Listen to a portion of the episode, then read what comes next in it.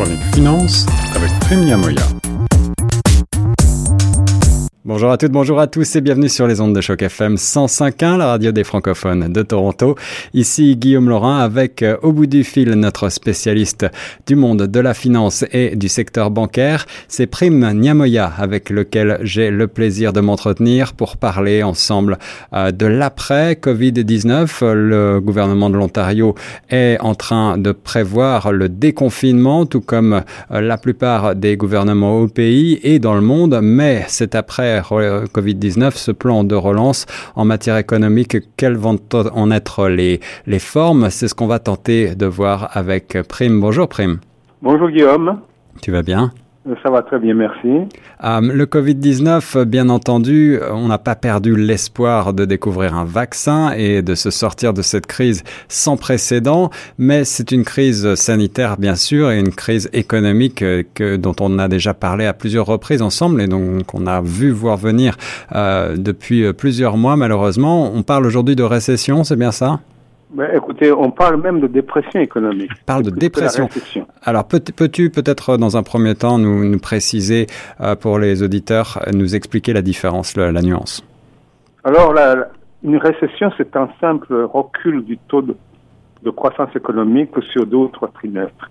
Mais ce qu'on est en train de, de voir, d'expérimenter avec le Covid-19, c'est qu'il n'y a pas seulement une simple récession, mais une profonde dépression économique, c'est-à-dire un arrêt brutal de l'économie, que, qui ressemble à ce qu'on avait déjà vu en 1929. Ouais, Donc euh, voilà, c'est un peu peu. Donc on prévoit pour le Canada qu'il y aura une chute d'à peu près 8 à 9% pour 2020 du, euh, du produit intérieur brut du, du, produit intérieur brut.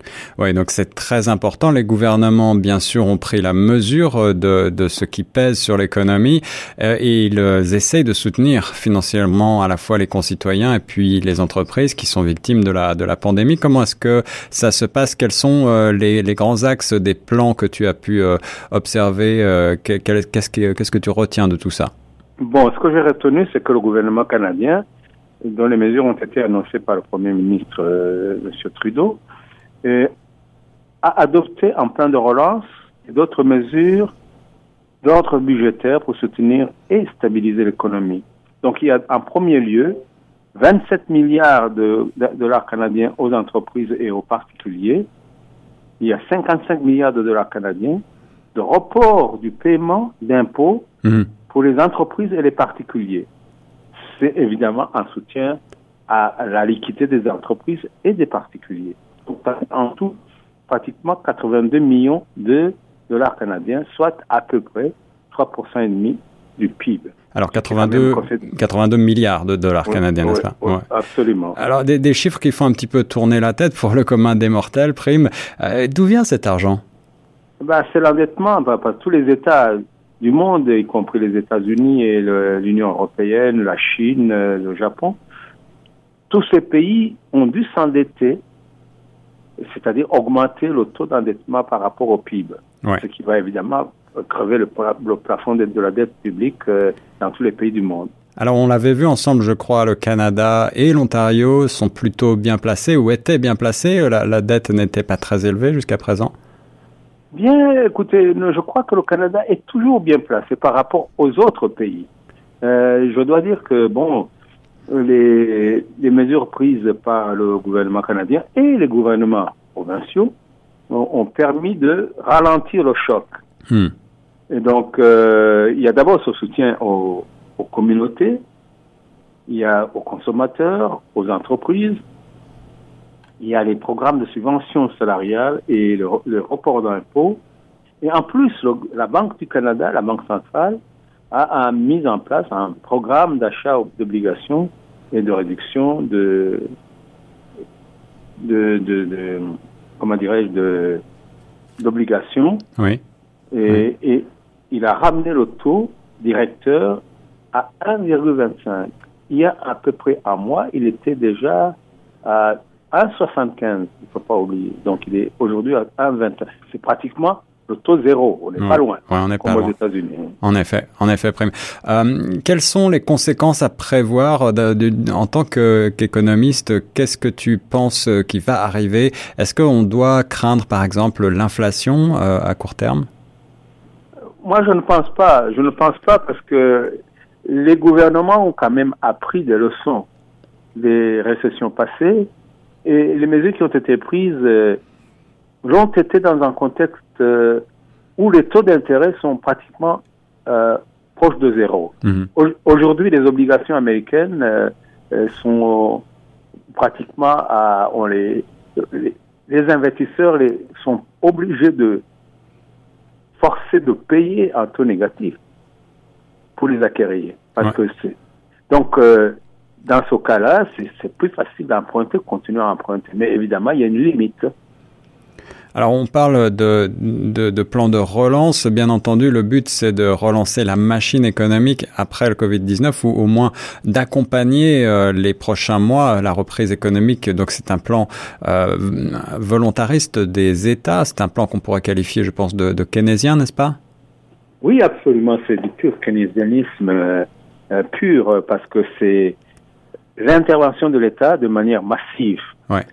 euh, qui permet aux, aux entreprises et aux consommateurs de pouvoir tenir le cap. Parce que sans cela, le les, les économies du monde se seraient effondrées automatiquement. Alors parallèlement, le, certains, depuis euh, déjà plusieurs années, euh, parlent de systèmes différents, de systèmes économiques euh, qui, pourraient nous permettre de sortir euh, peut-être de cette, spirale de la consommation et de la croissance perpétuelle. Et c'est cette fameuse théorie de la décroissance. Peux-tu euh, nous expliquer de quoi il retourne et, et ce que tu en penses, Prime Moi, je pense que le plus important pour les économistes actuellement, c'est de sortir de la crise de la, crise économique sans précédent, en réalité, c'est pas seulement un plan de relance, c'est un plan de sauvetage des économies. C'est tout à fait différent. Parce que un plan de relance, c'est juste pour relancer la machine pour qu'elle puisse redémarrer de nouveau, alors que ce que nous sommes en train de voir, c'est plutôt un plan de sauvetage dans une machine qui est complètement grippée. Oui, alors l'économie canadienne a perdu euh, un million d'emplois en, un seul mois et euh, le taux de chômage va être euh, à peu près de, de 8%. Hein. C'était Statistique Canada qui indiquait ces chiffres il y a quelques jours de cela. Peut-être même qu'on on doit s'attendre à plus que ça. Chez notre voisin américain, c'est encore pire. Comment est-ce que les États autour de nous, et je sais que toi-même tu connais très bien le continent africain, alors j'ai envie de te demander quels sont les grands quels vont être les grands gagnants et les grands perdants d'après toi? Écoutez, en Afrique, ce sera, je crois, plus dramatique parce que ce sont des économies extrêmement fragiles, avec des systèmes de, de santé encore plus fragiles qui ne peuvent pas résister à une marée de, comme on l'a déjà observé sur le, le continent nord-américain. Mm -hmm. Donc, ce sera impossible pour les, ces États de pouvoir résister à, la pandémie sans aide ex extérieure internationale massive. Parce que tout, tout le problème est là, il s'agit d'une question de solidarité internationale. Mais alors justement, dans le contexte actuel, et beaucoup d'États étant eux-mêmes débordés par leurs problèmes intérieurs, tant du point de vue euh, sanitaire que du point de vue euh, humain et économique, évidemment, est-ce que tu penses qu'une aide internationale va arriver à se mettre en place pour les États qui en auront le plus besoin? Oui, c'est déjà le cas. Le, Fonds monétaire international, la Banque mondiale, la Banque africaine de développement ont déjà mis en, en place des plans d'aide massive aux États et surtout les plus pauvres. Donc, euh, mais évidemment, là, euh, sur les économies, ça sera dramatique. Euh, la chute du prix du pétrole qui affecte pratiquement tous les pays, avec une chute vertigineuse du prix du pétrole, va affecter les pays pétroliers de manière dramatique. Je pense à, en ce moment aux pays comme Nigeria, l'Algérie, l'Angola, et les, les, autres petites, petits ouais. États d'Afrique ouais. centrale et qui vont voir leurs économies complètement chamboulées. Et ce qui nous permet de revenir au Canada, qui est aussi un pays euh, euh, pétrolier. Est-ce que tu penses que l'impact euh, de ce point de vue-là va être également va, va, se ressentir sur notre vie de tous les jours? Ben Absolument, absolument. Bon, le Canada a l'avantage évidemment d'avoir les moyens beaucoup plus plus importants. Donc, elle va permettre, le Canada va permettre à son secteur pétrolier de pouvoir surnager plutôt que de sombrer. Hmm. Ah donc, donc, euh, mais ce sera évidemment avec des, des, moyens beaucoup plus conséquents. Déjà, des, des provinces comme l'Alberta vont le ressentir d'une manière euh, dramatique. Alors nul ne sait combien de temps va durer la pandémie, euh, mais si on veut finir par une note négative, est-ce que euh, par une note positive plutôt prime, est-ce que tu penses que après euh, cette dépression, la croissance mondiale et la croissance canadienne vont repartir encore plus euh, fortes qu'avant? Est-ce qu'on pourrait imaginer euh, une nouvelle période qui serait un petit peu comparable à celle de l'après-guerre, cette fameuse période bénie des Trente Glorieuses? Moi, je pense que oui, parce que l'homme a la capacité de se réinventer. Et je crois que quand on, regarde un peu l'histoire, chaque fois qu'il y a eu des grandes euh, catastrophes, ce qui a suivi, c'était un renouveau. Je pense que, bon, comme vous, venez de le souligner, euh, après la, la, Deuxième Guerre mondiale, euh, le monde s'est de nouveau retrouvé, a retrouvé le, le chemin de la croissance économique pendant les 30-40 ans qui ont suivi.